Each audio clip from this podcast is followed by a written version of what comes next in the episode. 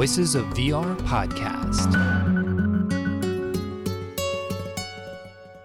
Hello, my name is Kent Bye, and welcome to the Voices of VR podcast. It's a podcast that looks at the future of spatial computing and the structures and forms of immersive storytelling. You can support the podcast at patreon.com slash voices of VR. So continuing on my 24 episode series of looking at different experiences and folks at South by Southwest, Today's episode is with Roman Rappak, who is a part of the Miro Shot band and also is creating this Ristband platform. And so, Miro Shot last year did a whole mixed reality live music performance where Roman and his band with Miro Shot were on stage and had around 100 people in the audience last year with Gear VR headsets using the pass through mixed reality mode. I did a whole deep dive with Roman last year on the evolution and journey of this piece. And this year, I was able to do a very quick update with Roman after the live performance that he had with Miro Shot that was happening at the venue in Austin, Texas. And so this year it was much more scaled down in terms of like only like seven or eight people got to see it at once because they had like 20 different HTC Elite headsets, which is the latest iteration of HTC's standalone headset. It's got this diopter control where you can shift for focus so you can wear it without your glasses. It's really close up to your face. It's really lightweight. I'm not sure how good of a location based experience type of headset is because it is like a lot of things like you have to adjust the diopter and put it on. It's not as streamlined for a location based experience. I feel like the HTC Elite is more for folks that are going to use this more lightweight headset on their own because it's like additional friction for onboarding and everything. But anyway, they're using a high fidelity mixed reality pass through of HTC Elite. There's the band up on stage, and you're kind of switching back and forth between the mixed reality pass through and going on this immersive virtual reality adventure where there's some scenes on Unreal Engine where you're going through these different locations, like a city or a mountain or open field. And throughout the course of this piece, Roman is live mixing, and so every performance is actually a little bit slightly different. But you're going back and forth between when I happen to see it during the chorus, you're having the mixed reality pass through. So you're seeing the band, seeing the chorus. And then in the verses, you're kind of going more on this immersive venture. So the whole idea here is that in the beginning of his concert, they would have this more intimate experience for people to go through. And he's playing this song over and over and over again for a couple hours because there's only like seven people that can go through at a time. And then while people see it, they're having this whole immersive experience and adventure that is connecting them to this whole experience. I personally loved listening to that same song over and over again. I just thought it was like really catchy and it kind of creates this meditative trance like experience from the audience member's perspective. If they're there waiting in line with the anticipation to see what is going to be the immersive component, they can hear this audio soundtrack on this repeat. Almost like if you find a song that you really like and you just put it on repeat and listen to it over and over again. It was kind of like that, but like a live performance of that. And I've never actually seen that before.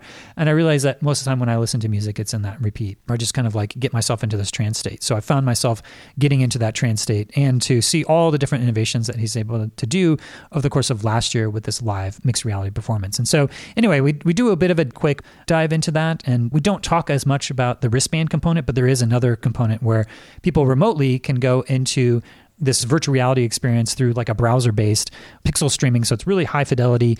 And you kind of go on this adventure and to find a digital twin of this venue to be able to listen to that song remotely. But there's also this finding this Jägermeister character that then allows you to like buy this NFT if you find it. So yeah, I found that a fun way to do this translation of what they're doing in this mixed reality performance into this whole other platform that we covered a lot more last year in the two discussions that I did with Anne McKinnon and Roman Rappak to be able to break down the Ristband platform. This was mostly about the Miro Shot mixed reality performance because it was a very short time that I had to chat with Roman before he had to go back and rest and do a live performance there at 11 o'clock that evening as a part of the, the end of the immersive virtual reality component of South by Southwest, which only had an exhibition on the 12th, 13th, and 14th.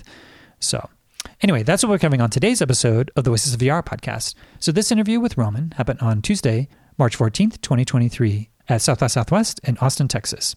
So, with that, let's go ahead and dive right in. My name's Roman Rappak. I play in a band called Miro Shot, and we have developed a new way of blending XR with live music. So it's a concert which is the show that we play before our regular show. So it's like an intimate, immersive experience. And the kind of hook, I guess, for people who are in the XR community is this isn't go to a place, sit down, be put in a headset on your own. We use the pass through camera so that people will know, which is the, I guess, the AR part of the headset. So the camera's on board the headset because the crucial part of what we I guess, believing with this as a technology is that it's not going to be about people on their own in their rooms or going to raves in VR chat. That at this stage, the technology is early and clunky, but as Apple release a headset and as we get XR contact lenses and there's a layer of the virtual over everything, that eventually there'll be all different types of content that you experience in the real world with a layer of the virtual. So this is our kind of first step towards it. Nice. Well, I guess last year I saw the Gear VR version, which maybe was the first step. This feels like a second step, or at least maybe a third or fourth. So maybe you could talk a bit about what has changed since last year.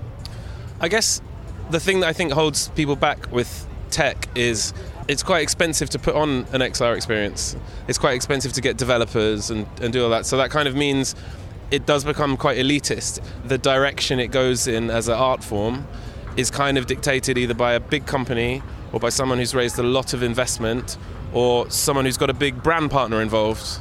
And I think there's an analogy with what happened with synthesizers, right? That originally synthesizers were only for prog rock stadium bands because they were super expensive.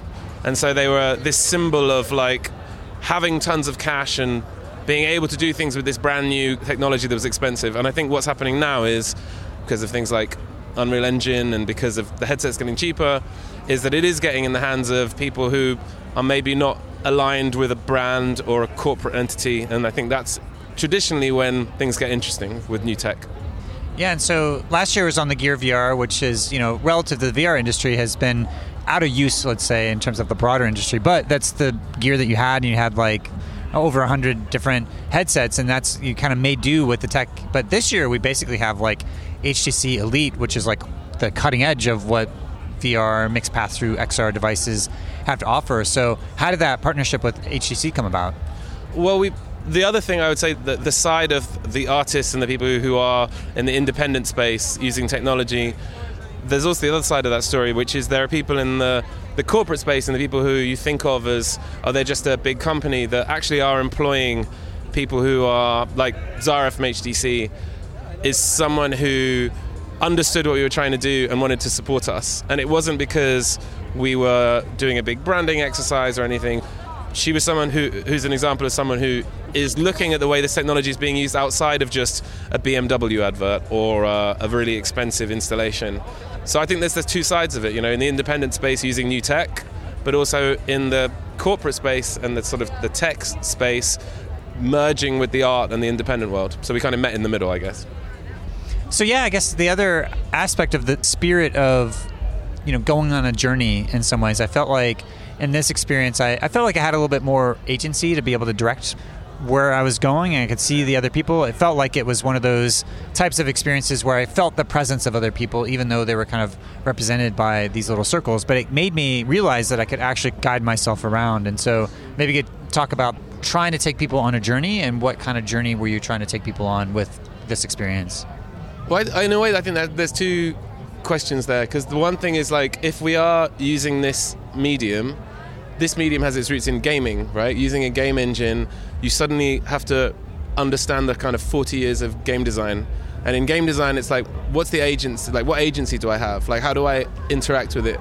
And I think in the early stages of VR, you can tell that from the 360 videos, and there were some amazing ones, but there is a point where you think, okay, this is just the last medium. It's still just video. I'm not interacting with it. I'm not doing anything. And whereas an entire generation of people have grown up with mediums that you can interact with. Like so, in, in a game, you're you are powerful. You can fly somewhere. You can, and I think we've, we've tried as hard as we can to put as much of that in this. So there are things that if people who because a lot of people aren't gamers who come to see it, and there's loads of people who are who are VR gourmets, if you like.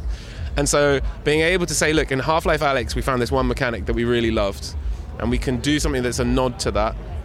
But also, if someone doesn't, we don't want someone to have to feel like they have to go through a hoop or get, collect a token or do this other thing. So they're kind of hidden within the experience. But the aim is to say you can be someone who doesn't play video games and is used to passive media, which always sounds like a you know a condescending term, but media that you don't interact with but also there is a playability aspect to it, which, from the perspective of a musician or someone, you know, I, I made music videos before I made films. I've worked in a, the linear mediums. for me, this is a brand new thing because you have to think, okay, it's not like the song starts and the song ends. It's the song starts, and I have to understand that one of the users might look at this thing, or I have to understand that one of the users, because there's an element of randomization, they might appear in this area. And how do you use the things that are, you know, the, there's the, the sort of Valve game design, which is you don't want to have a big instruction saying only do this and you have to collect that. You want the user to feel like they've they've learnt it on their own and they're being guided by their curiosity rather than just on rails. Yeah, and I'm curious to ask about the ritualistic nature of playing essentially the one song which is like seven to ten minutes and you you have like seven people that can see it at the same time and then so you have people queuing and then so you have like from like 7.15 to 9.40 you were playing here. So somewhere between 10 to 15 or more shows that you just did and then as you're playing you're able to live mix the different journeys that people have and so curious to hear about that aspect of like the live dynamic nature of like as you keep playing it as opposed to just having one fixed way that people are going through it mm. and kind of the also the repetitive nature of this ritualistic experience of singing the same song mm-hmm. over and over for like two hours Yeah, that's, that's another good question. I guess the ritualistic nature of it is, in a way, our, our cheat code. And it's why when we even had the Gear VRs that were, when we were at South by last time, all the tech companies had things that were light years ahead, but they didn't have that strange magic of you're queuing up, you're going to a show. You know, it's the difference between listening to an MP3 and going to see a, a band play live is that there are subtle differences and you're in that room and there's all these magical things that happen, which is, you know, the, the ritual of performance that you go to go back to the, the Greeks. Why are we taken on this strange journey when we go to somewhere and someone performs, whether it's theatre or it's music? And with this, it's like people are already wanting to be immersed. So you've almost got past that. You know, when you go to a CES and you're walking past a thousand trestle tables with people saying, try this VR experience, and you put on a thing and there's people walking past, it's actually harder for them to get you immersed because you've already you're not in that kind of state. Whereas when you go into the cinema and you smell popcorn and you sit in a darkened room with red seats and the curtains go back you're already buying into this idea that you're going to get lost in something.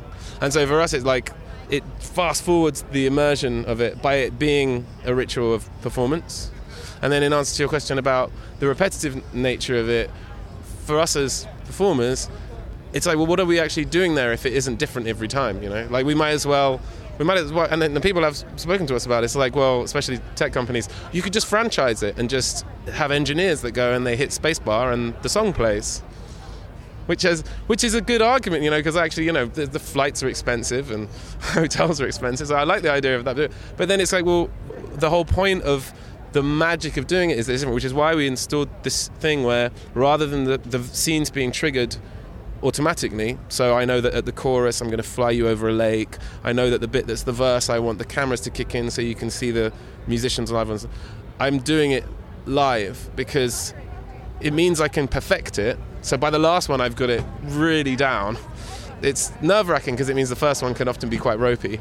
But with the idea of doing it live, it means that I can almost try and read the audience. So on certain performances, you can see people really getting into it. And I think, okay, these people are really up for kind of flying through the lake slightly faster. I've got a kind of a velocity for how fast they fly. Or, and if they're not, I'm like, okay, let's kind of tone it down a bit. Let's like ease them into it and stuff. And I think that's that's the whole point of this: is where's the grey area between performance, video game culture, and a concert? You know.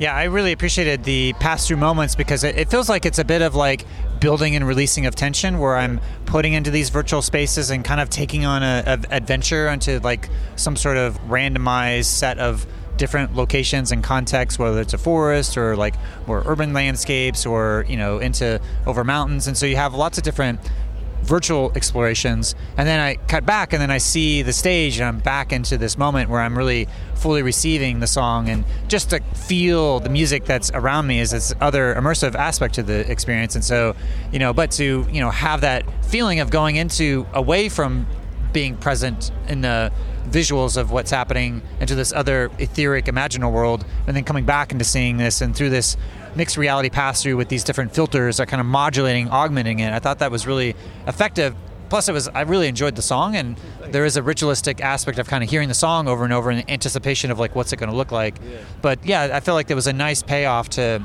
feel that like transportative nature of the VR and then to be grounded in the reality. And so like there's something about that juxtaposition that I felt worked really well. And I don't know, I, there's mixed reality passes, so imagine that people are going to be augmenting things and sort of overlaying, but I like being able to kind of flip out of the different levels of reality. So anyway, I just I just uh, appreciated that juxtaposition. Yeah, I think that that's in a way there's a sort of a metaphor for what music is. That you can go to a festival with friends and a song that you've heard a thousand times, a chorus comes in and you are completely transported, and then the verse. It's sort of the dynamics of music, isn't it? That you get taken to these enormous highs, and then you get the point where they're almost delaying the bit, almost sort of teasing that this moment's going to happen. And so for us, it's like, well, we have this palette which everyone can say, okay, did the strobes come in then? Does the distortion come on the guitars then? Or does the drummer do this? But we have this extra tool, which is, are they in reality or are they are they not? Which, from a musician or a filmmaker's point of view, is like the dream. You know, it's what you always try and do with a song. It's what every filmmaker wants to do, and every musician is uh, just suspend reality momentarily for the viewer or the listener. So I guess from a music perspective, you have the verses and the chorus, and so for each of the choruses, you see the mixed reality pass through, and for each of the verses, you're going into the VR. Is that right? Well, I mean, I'm able to change it each time, so I'm kind of sometimes I feel like that works, and sometimes I don't. I uh, I have a monitor that so I can see what you guys are seeing, and I'm kind of trying to fine tune it each time, I guess. And it's interesting because sometimes when I initially started, I thought, well, it makes sense in a, in a music video example, it's a a drone shot of something and the, the, intro comes in and blah, blah, blah, blah. It goes past the department and then this lead singer starts singing and it's always person on mic. And so when I initially started doing I thought, okay, well, that's kind of what we should do, right? Because you hear a voice and you're in this room, you, you logically want to be back in the concert. But it's interesting also to flip that where you're watching a band leading up to the bit and then just when the person's about to sing, that's when you're taken away. And then you suddenly start listening to the lyrics and trying to identify whether they have a correlation with the visuals. And it's not even visuals, it's the environments, which has been a big leap for us to try and get. And last of all, one of the things that was based on your feedback last time, which I don't know if, if you felt it as much this time, was we've learned that people can linger in those spaces a lot longer. Because initially I was almost treating it like an edit, like going, okay, then the verse comes in and you go there, and, and, and we found actually some people just want to fly across a mountain for 25 seconds, and the, and it almost that that break between I'm watching a concert, I'm watching a concert, they start to forget they're watching a concert, and then when you bring them back, it's more effective than if you sent them through, you know, a roller coaster and a, a lake and a, whatever. So, yeah. yeah, I thought the pacing worked really well in terms of like how it was. I, I didn't notice that it was like too long or too short; it just felt just right. And I also really appreciated the. I mean, you, you're singing a song, but you also have like the onboarding and offboarding and as you hear it you hear sort of a narrative aspect of like what's it mean about VR and kind of like you're in reality this is real you know kind of like this these questions these existential questions and philosophical reflections that come up. In our explorations of XR and what's it mean to be in these augmented spaces and to create these new relational dynamics. So also really appreciated that in terms of like not only having the musical component which I really love but also the narrative aspect of the narration. So yeah I don't know if you have any other comments on that part I felt like that worked really well as well yeah, I think it's almost a kind of out of respect for how powerful this medium is that it's so easy just to be like, turn everything up to 11, send them on a roller coaster, which is, you know, everyone remembers that kind of first VR experience, but it was that. And it's like, well, it's so early for this medium. We are still at the like people running away because the train goes past the cinema screen moment where okay well then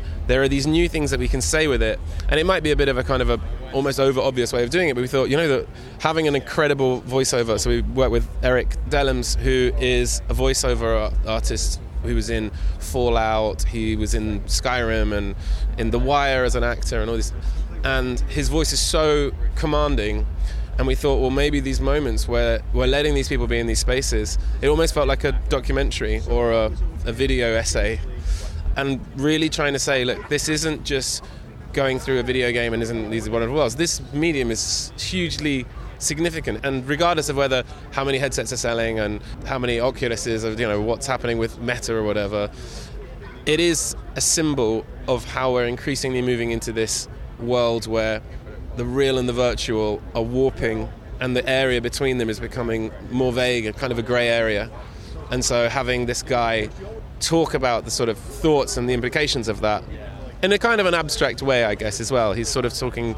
There's a lot of metaphors in there, and there's a lot of things that aren't ramming at home. But we, that that felt really um, powerful to us to sort of to make the audience realize this isn't just go on a roller coaster or a, a mental light show for a band.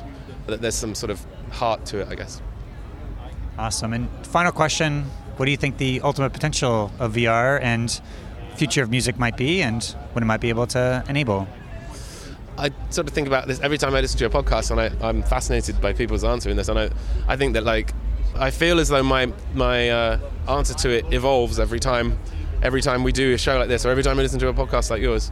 And I think at the moment I'm really realizing that there's this slightly counterintuitive thing, which it does help us connect to reality more. And I feel like it's almost a cliche, but it's the moment where you take the headset off and reality seeps back in that that's almost the most powerful thing because you have had these experiences that we used to only be able to have through religion or psychedelics or in dreams. And the fact that these things can be switched on and switched off through technology and hardware i think that that for me says that the ultimate potential of it is that we can have all the things that we were promised by religion and by political movements and this idea of it sounds like the most hippie thing in the world, but it's, it's true. You know that those people in that room were connected in a virtual world that doesn't exist. They were taken out of their bodies. They flew over cities, and then they returned to reality.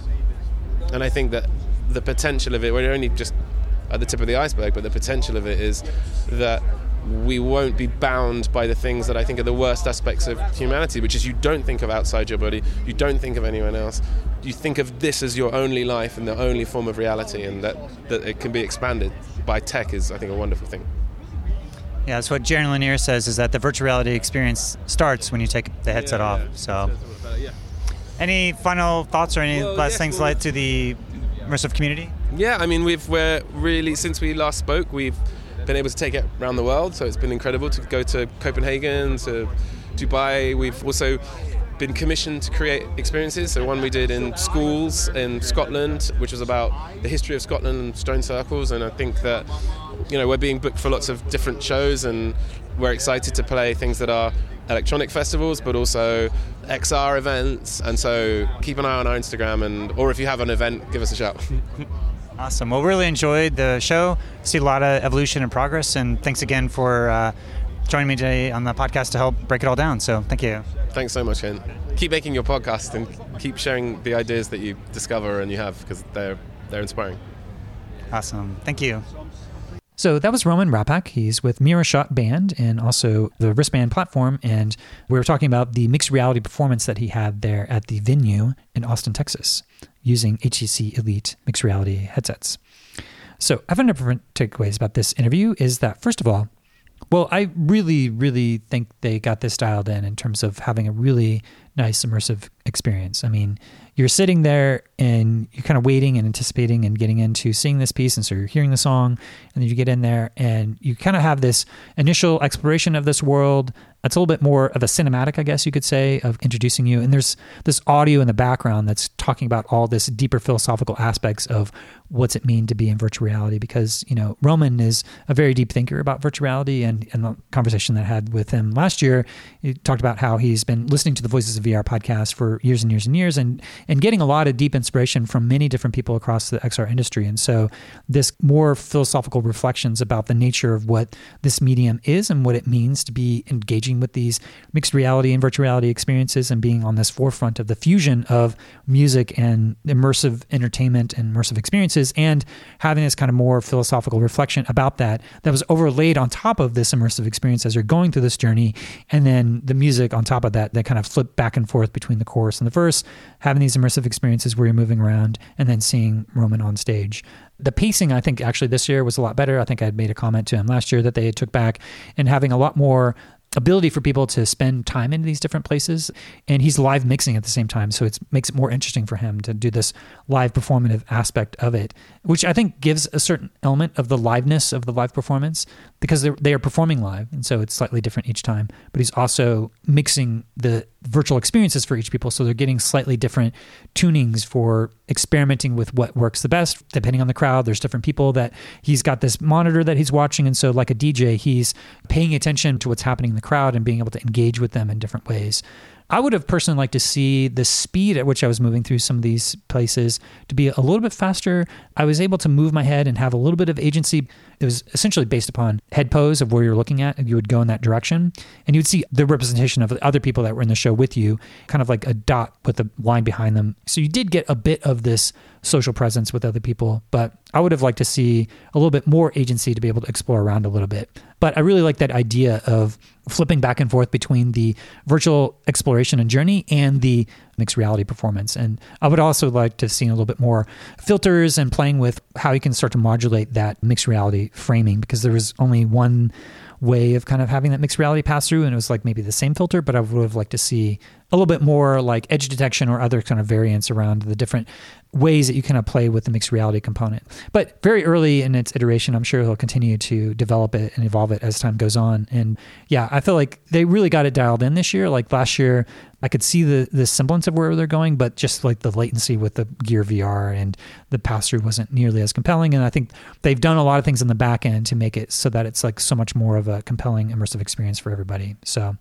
yeah, really excited to see where this continues to go because I feel like there's something there for having this live performance. Like what is the liveness of the live? Because a lot of these like music concert experiences are all like pre-recorded, and there is something that's qualitatively different when you're like sitting at a live performance and you see like all the little imperfections, or you can see the embodied presence of folks, and also to feel the sound and the subwoofer and just the context of going into that concert venue and like all the different things that you go into a movie theater of the ritual of going to see a theater performance the ritual of going to a concert is similar in the sense of you know you kind of wait in line you go through the bouncer you get id checked you're in this context where there's a stage and then you go into this immersive experience. And so all the different contextual dimensions that are priming you into this live performative element. So i feel like that's another aspect that they're giving an intimate experience for their fans before they actually have the larger concert that happens later. So, anyway, really excited to see where they continue to take this idea and continue to iterate it and develop it as they move forward. And the Ristband platform is another outlet where they're continue to do these different types of explorations. So that's all I have for today. And I just wanted to thank you for listening to the Voices of VR podcast. And if you enjoy the podcast, then please do spread the word, tell your friends, and consider becoming a member of the Patreon. This is a listener supported podcast, and so I do rely upon donations from people like yourself in order to continue to bring you this coverage. So you can become a member and donate today at patreon.com slash voicesvr. Thanks for listening.